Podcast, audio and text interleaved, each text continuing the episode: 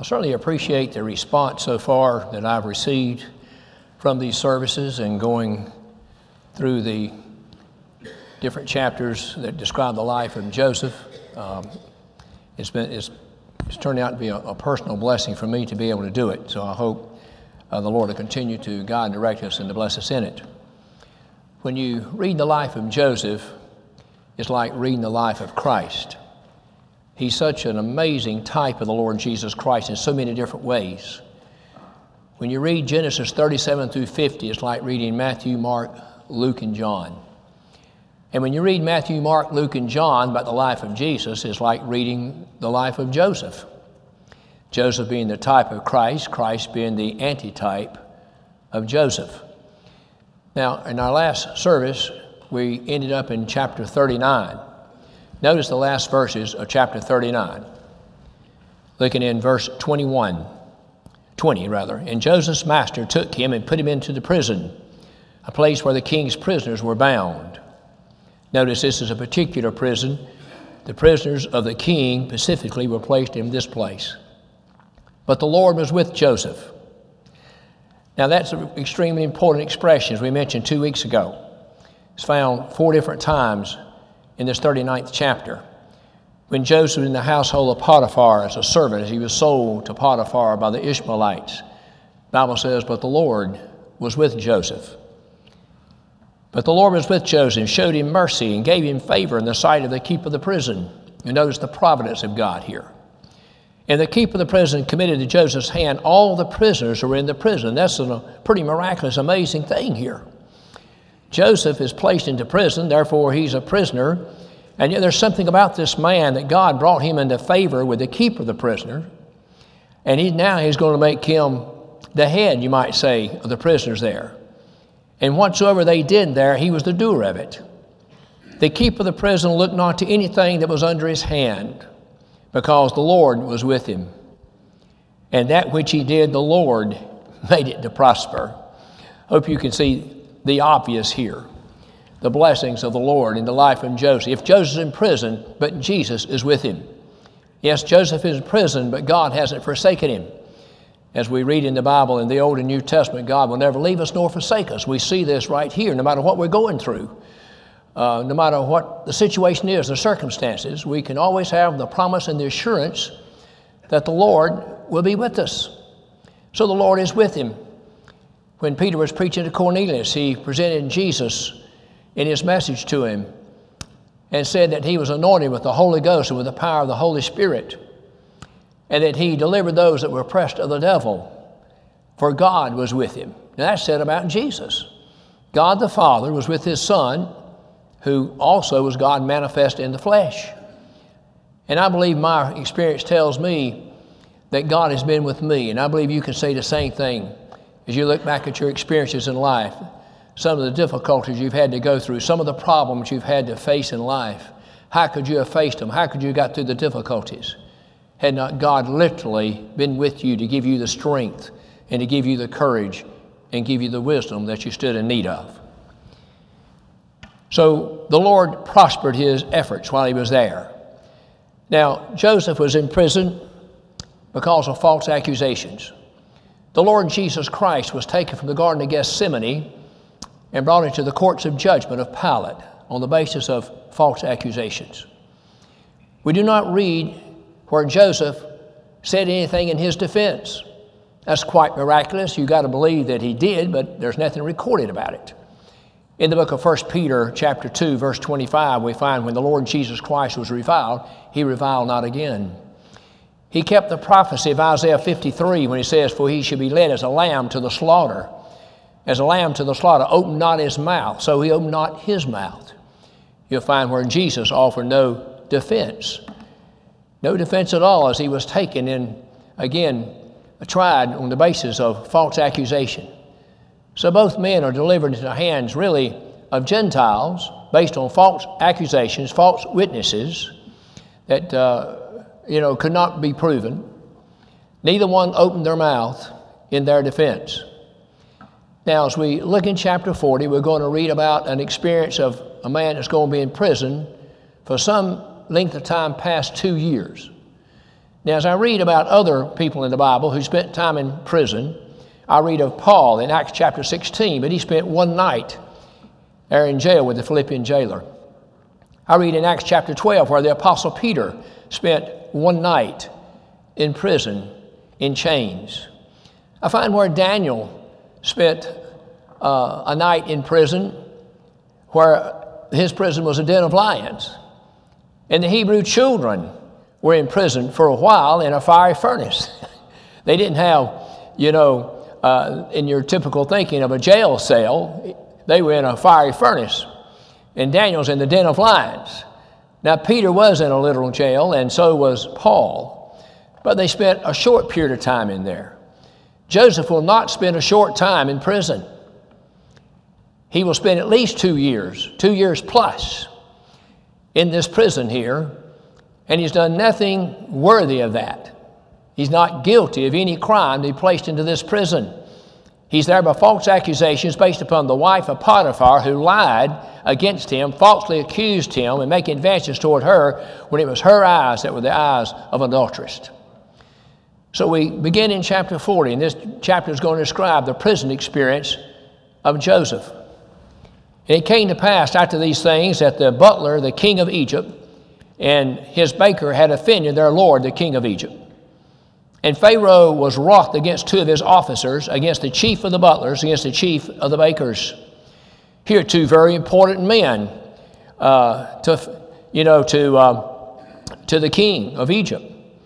Uh, the butler was the, literally the cupbearer. Remember, when you read the book of Nehemiah, that's what Nehemiah was. He was a cupbearer. That was a very important position, not one I really would want to have because literally uh, they stood between the king and death. They tasted the wine that was presented to the king, lest someone should try to assassinate the king and poison the king. Then they would drink the wine first, and if they didn't fall over, they didn't get sick, then the king felt it was okay to drink the wine. So that's what their job was. How would you like to have that job? That's not a job that I would want. Uh, but the butler lived very close to the king, and this is important. He was next to the king, had access to the king. So, two of his uh, most important officers, the chief butler and the chief baker, have offended Pharaoh. Now, we don't know what the offense was. We're not told, just the fact they offended the king, and he's going to place them into prison. Pharaoh was wroth against two of his officers, against the chief of the butlers, against the chief of the bakers. And he put them in ward, which means in prison, in the house of the captain of the guard, into the prison, the place where Joseph was bound. Interesting how they're going to wind up in the very same place that Joseph is. Now, the Lord Jesus Christ, as he went through his trial and was declared to be guilty, and we find the verdict of condemnation is placed upon him, and now he's going to be crucified. He's led away uh, from there, and he's going to go up Calvary, and he's going to be carrying his own cross for a portion of the way. At this point, we just see Jesus going on top of that mountain to be crucified. But we know as he's placed upon that cross, he's not alone. There's going to be two more with him. And we find the prophecy that's found in Isaiah chapter 53, the last verse, verse 12, coming to pass, where it says, He shall be numbered with the transgressors. Here are two transgressors in the life of Jesus, both of them identified as thieves called malefactors, and they were guilty of being thieves. There's no question about that. We find Joseph here is numbered with the transgressors. The butler and the baker have transgressed. I don't know what the transgression was, but whatever it was, it offended the king so much that he put these two men in ward in the prison of the king, and it just happened to be in the very same place where Joseph was. Now, as we continue reading this, I'm going to get just a little bit ahead of myself. We're going to find where both these men are going to have a dream. And you're going to find where Joseph is going to pronounce a positive thing concerning one man and a negative thing concerning the other. He's going to tell ahead of time that the butler is going to be restored to his position. But he's also going to tell that the baker is not going to be, the baker is going to be hanged.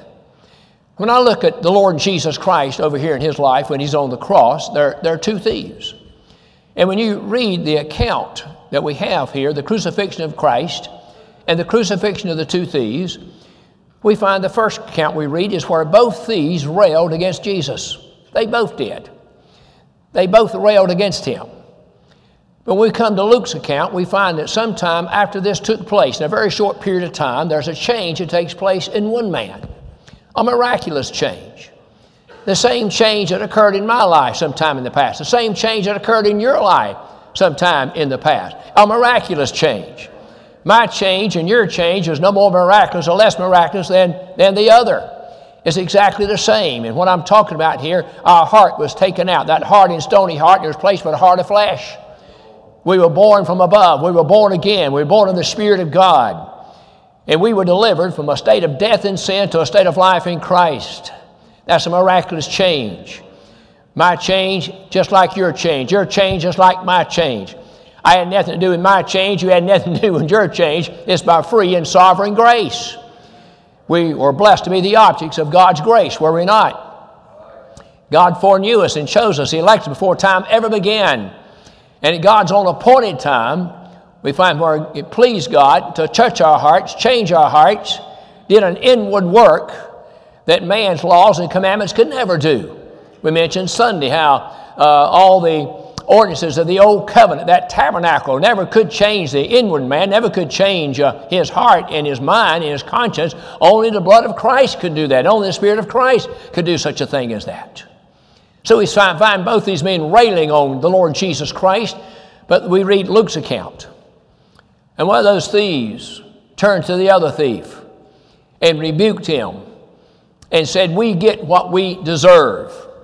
This man has done nothing to be on this cross for. What brought about that change? well, there's only one explanation for that. The grace of God went into operation. That thief was an object of God's love. Now, it wasn't manifest until the 11th hour. At the 11th hour, this man's about to leave this world. The Lord Jesus Christ has spoken unto him, not in a voice that's recorded for us in the Gospels. When the Lord spoke to me and the Lord spoke to you, I don't think you heard an audible voice, did you? I didn't hear one. John 5 25 describes it like this Verily, verily, I say unto you, or truly, truly, I say unto you, the hour is coming and now is when the dead shall hear the voice of the Son of God, and they that hear shall live. Now that's a miracle. The dead hear. How can the dead hear? We always say the dead can't hear, the dead can't see, the dead can't taste, the dead can't walk. they can't, dead can't do anything. And that's true. But God miraculously enables the dead to do something the dead normally could not do, and that is hear the voice of the Son of God, which is a life quickening voice. And the thief, after hearing that voice, rebukes the other thief. And then he turns to the Savior and he says to Jesus, Remember me when thou comest into thy kingdom. And Jesus then turned and said unto him, Today shalt thou be with me in paradise. I've said this before, that's just a little bit more grace than some people want to hear. just a little bit more grace than some people can handle, but not me. but not me. That, that thief, in, in, my own nature, that thief's nature is one and the same. Uh, that thief was in the same condemnation I was in. I deserved no more to hear the voice of the Son of God than he did, and vice versa. But he heard the voice of the Son of God, I heard the voice of the Son of God, and my heart was changed, my mind was changed, my life was changed, and so was yours. In other words, the Lord Jesus Christ pronounced a deliverance to one, he pronounced no deliverance to the other. Joseph is going to prophesy of a deliverance for one, but not to the other. So, Jesus, as he was numbered with the transgressors, so we find Joseph numbered with the transgressors here in the prison. Verse 5 And they dreamed a dream, both of them each man his dream in one night, each man according to the interpretation of his dream, the butler and the baker of the king of Egypt, which were bound in the prison. And Joseph came into them in the morning and looked upon them, and behold, they were sad. And he asked Pharaoh's officers that with him in the ward of his Lord's house, saying, Wherefore look you so sadly today? What does this tell me about Joseph? It tells me that Joseph was a caring man. Joseph comes in, he sees a sad countenance. He sees these two men are very sad. He's interested in that. How many times do you read in the Gospels where Jesus did that? I'll just go to one, the last part of Matthew chapter 9, when Jesus saw the multitudes. The Bible says he had compassion upon them. He had compassion upon the multitudes. He says, The labors are few, the harvest is plentiful, the labors are few. Pray you therefore the, that the Lord of the harvest might send forth laborers into the harvest. If you read carefully in the four Gospels, you're going to find where the Lord Jesus Christ, time and time again, saw someone and said, The Lord looked upon him. The Lord had compassion. The Lord cared. That's what Joseph is a picture of right here. And Jesus is a picture of what Joseph is right here. Joseph sees these two men. They've had these two dreams. Neither one knows what the dreams mean. And they're somewhat troubled about it. And they, you know, dreams got Joseph in trouble in the beginning with, right? Back in Genesis 37, when he had the two dreams, there was a sun and the, and the moon and 11 stars, and how the, the moon and the stars all bowed down to the sun. And there was the, you know, the sheaves in the field, and how the uh, 11 of the sheaves bowed down to one sheep. Those two dreams got Joseph in trouble. It's what stirred up the envy and the hatred and the brothering of Joseph in the very beginning that caused them to turn upon him and to place him into that pit and eventually sell him, you know, to the Ishmaelites, thinking they had gotten rid of him forever. Now, we haven't read anything about his brothering since that chapter, but we're going to read some about them later on. okay? Uh, they're going to come back into the picture later on in Joseph's life. Right now, they're not in the picture. We're looking really straight here at the life of Joseph, and Joseph is in a place I wouldn't want to be. Joseph is in prison. Joseph doesn't deserve to be in prison. Potiphar's wife lied concerning him. She falsely accused him. He had no trial, he had no due process. He's just placed in there based upon her word against his word. And we don't even find where, you know, he spoke up, as I've already mentioned.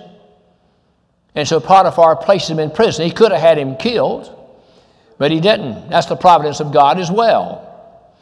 Now, when Joseph is in prison, if you read the Genesis account here, it might look like jo- Joseph was on house arrest. I can assure you he was not. In the book of Acts, chapter 7, you'll find where Stephen is given a sum- summary of the history of the nation of Israel, and he comes to the time of the life of Joseph. In Acts 7, verses 9 and 10, we're going to read where it says, But God delivered him, Joseph, out of all his afflictions. He delivered him out of all his afflictions. Well, that tells me then that in prison, Joseph had some afflictions. Joseph just wasn't in a halfway house, Joseph wasn't uh, on house arrest. When he was placed in prison, even though he was elevated to the position he's in, sometime prior to that, he went through some very serious and, and hard times in prison. In fact, Psalms 105 gives us more details. Let's, let's turn to that.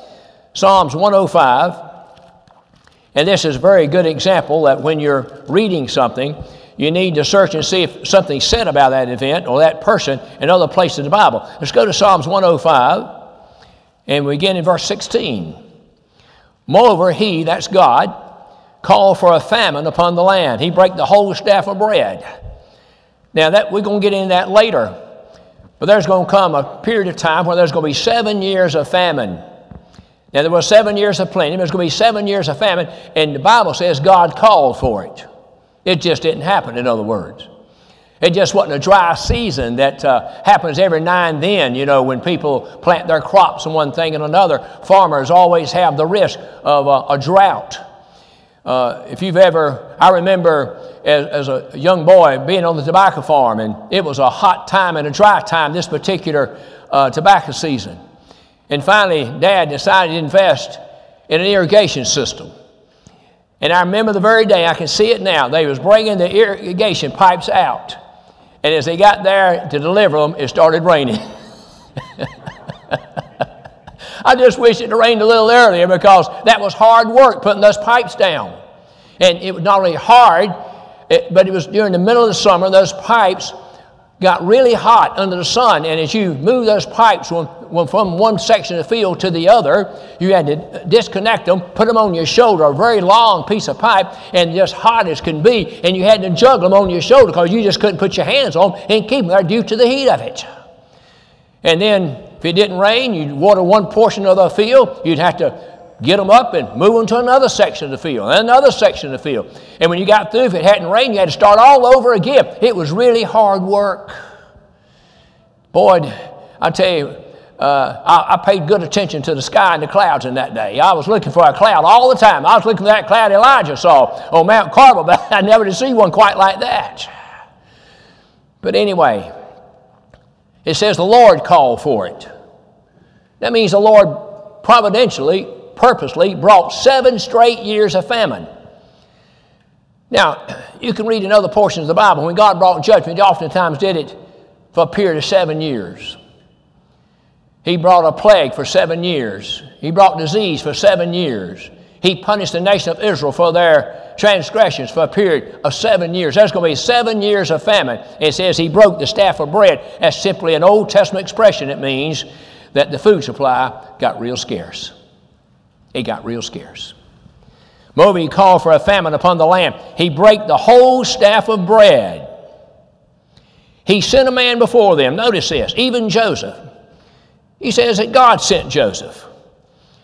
Now, God's down in Egypt because his brothers, out of envy and hatred, sell him to the Ishmaelites.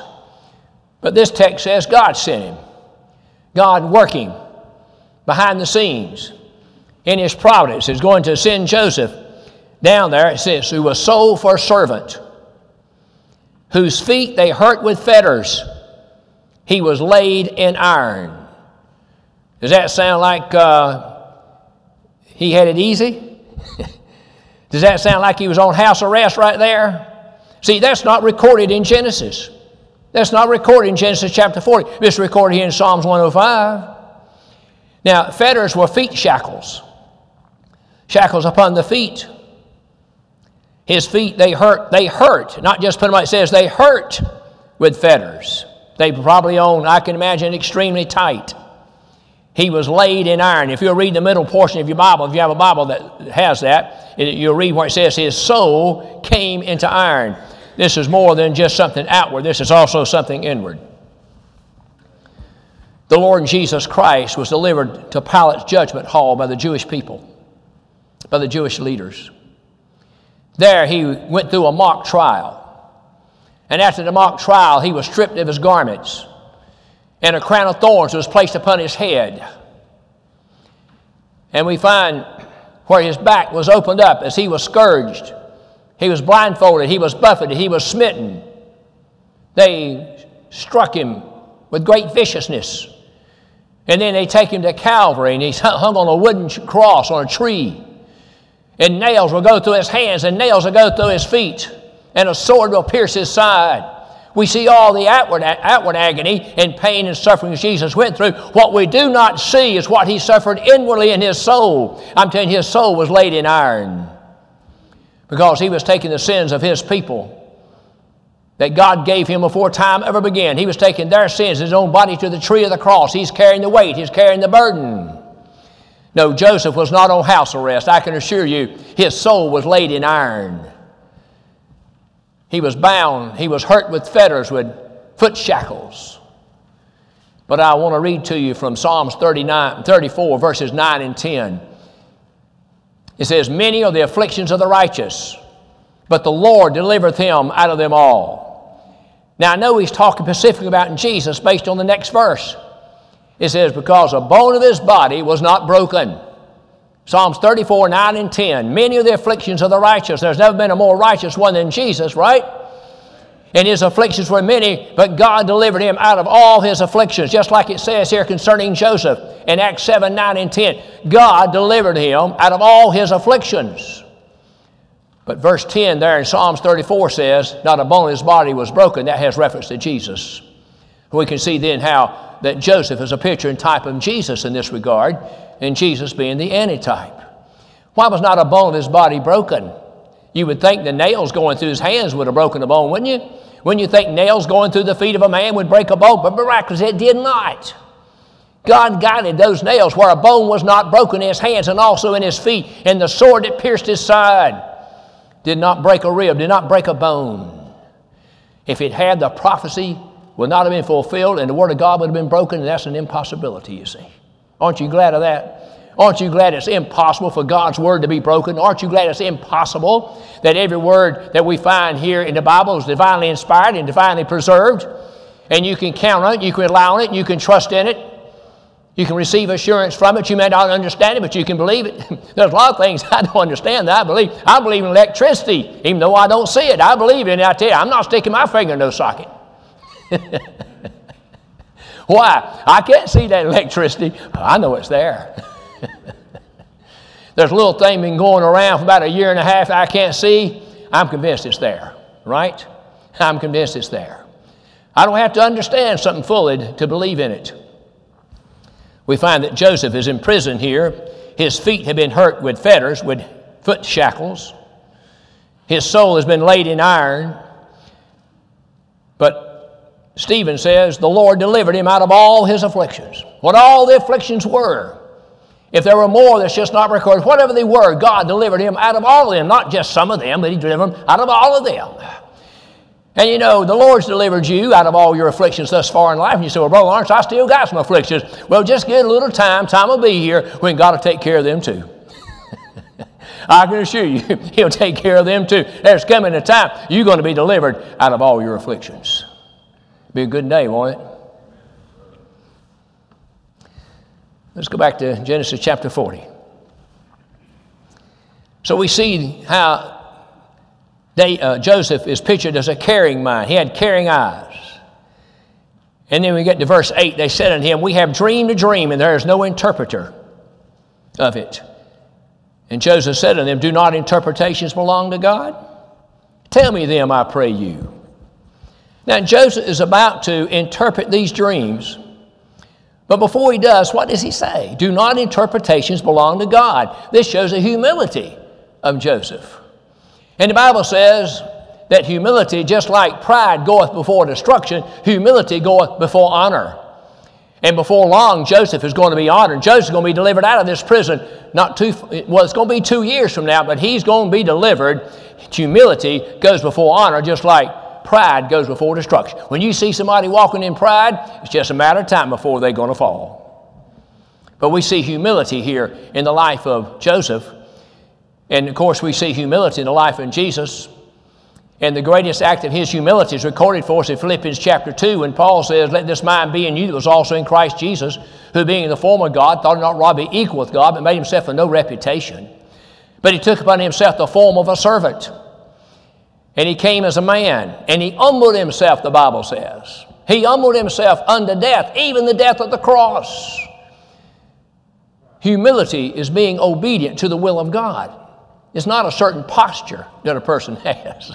I've seen people, you know, uh, you know, maybe they were kind of all, they kind of bowed over, they'd walk bowed over purposely, thinking that was displaying humility. That was just displaying pride. That's all that was.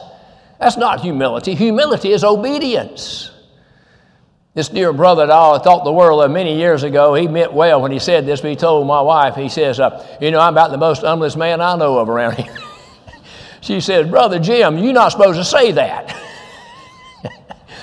you let other people say that about you, you don't say it about yourself. oh, me. Anyway, do not interpretations belong to God. Tell me them, I pray you.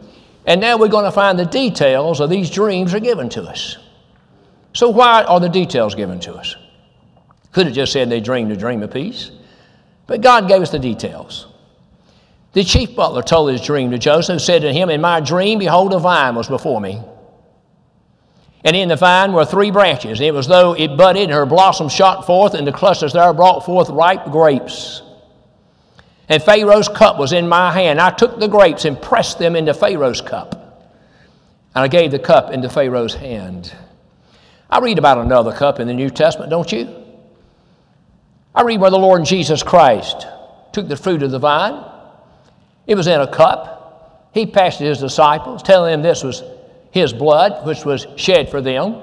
I read in 1 Corinthians uh, chapter um, 12, I believe it is, where the Apostle Paul is relating the experience of the Lord Jesus Christ.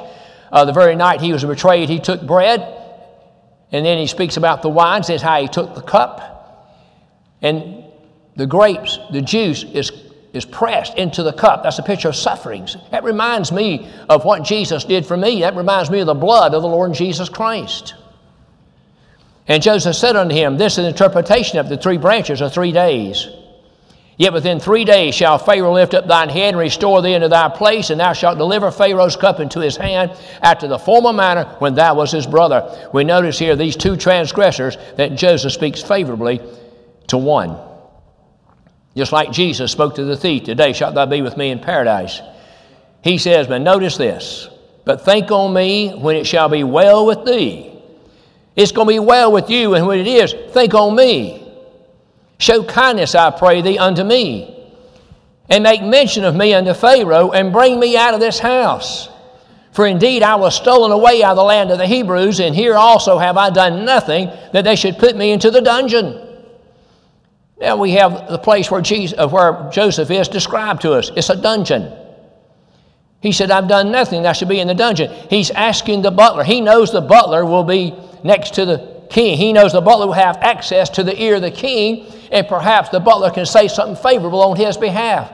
Now, the only thing wrong about this, and I'm not criticizing Joseph, I'd have done the same thing. The only thing wrong about this is Joseph is asking man to help get him out of there. And man will fail you every time. Okay, remember this. For indeed I was stolen away, etc. Verse 16. When the chief baker saw the interpretation was good, he said unto Joseph, I also was in my dream, and behold, I had three white baskets on my head. And in the uppermost basket there was all manner of baked meats for Pharaoh, and the birds did eat them out of the basket upon my head. And Joseph answered and said, This is the interpretation thereof. The three baskets are three days. Yet within three days shall Pharaoh lift up thy head from off thee, and shall hang thee on a tree and the birds shall eat thy flesh from off thee. Can you imagine getting that interpretation if you're the chief baker? Once again, we see that Joseph was numbered with the transgressors. He pronounced a favorable prophecy about one, but not about the other. The Lord Jesus Christ is numbered with the transgressions on the cross. He speaks of a deliverance for one, but says nothing about the other. And it came to pass the third day, which was Pharaoh's birthday. Now, there are two birthdays listed in the Bible. You know, when we have a birthday, we always sing at lunchtime to those who've had a birthday, and we like to think of our birthday as being a, a, wonderful time, remembering God bring us in this world, and He's blessed us to live another year. And I think that's all great and good. I don't want you to ever forget mine, August 1st. Okay? But in the Bible, there's two birthdays that's listed, and disaster took place both times. Here's one of them. The other one is the birthday of Herod, the days of the Lord Jesus Christ. And it was a festive, uh, it was a celebration in both times. But the celebration here, we find where the chief baker, and by the way, it's a picture of works because he presents unto Pharaoh a basket full of baked meats. He had his hand in, he produced. It's a picture of his labors, his works. And in the case of Herod, we find where Herodias' daughter dances before, before um, Herod, and he's so impressed, he promises to give her her request. And what's her request? The head of John the Baptist. John the Baptist was beheaded at the birthday celebration of Herod. The chief butler or baker is going to be hung on a tree in the celebration of the birthday of Pharaoh. And he restored the chief butler into his butlership again, and he gave the cup into Pharaoh's hand. But he hanged the chief baker, as Joseph had interpreted to them. Everything Joseph said came to pass, didn't it? Surely that ought to remind you of the Lord Jesus Christ. We find in Matthew 24, we find it also recorded in Mark and Luke where the Lord Jesus Christ in Matthew 24, as he's given a prophecy about some things that's going to take place in the near future, he says, uh, uh, This generation shall not pass away till these things happen. He says, Now heaven and earth shall pass away, but my word shall not pass away. Not one word Jesus ever spoke passed away. He never spake any words of vain that were vain. He never spoke any words uh, that were foolish. Every word that Jesus spoke were words of truth and words of wisdom. And heaven and earth may pass away. Now, how could you appeal to anything greater than that? Heaven and earth, that seems to be kind of permanent, doesn't it? But there's coming a day in which the heavens and the earth are going to, uh, to be dissolved with fire. He says, Heaven and earth shall pass away, but my words, they shall never pass away. Joseph, exactly what he said came to pass. And then verse 23 Yet did not the chief butler remember Joseph, but forgot him. How could that be?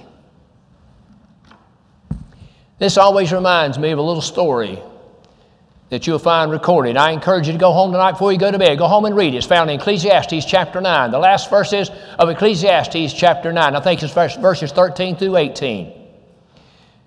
And here we find Solomon, the man of great wisdom, is speaking about the importance of wisdom. And he says, There was a little city, and there was a great king that besieged that little city. And he came against that city and built great bulwarks against the city. Now, this king, this great king, was not great because he was good. This king was great in evil and wickedness and in power. And this wicked, evil king, this powerful, evil, wicked king, comes against this little city. He builds these bulwarks against it and surrounds the city.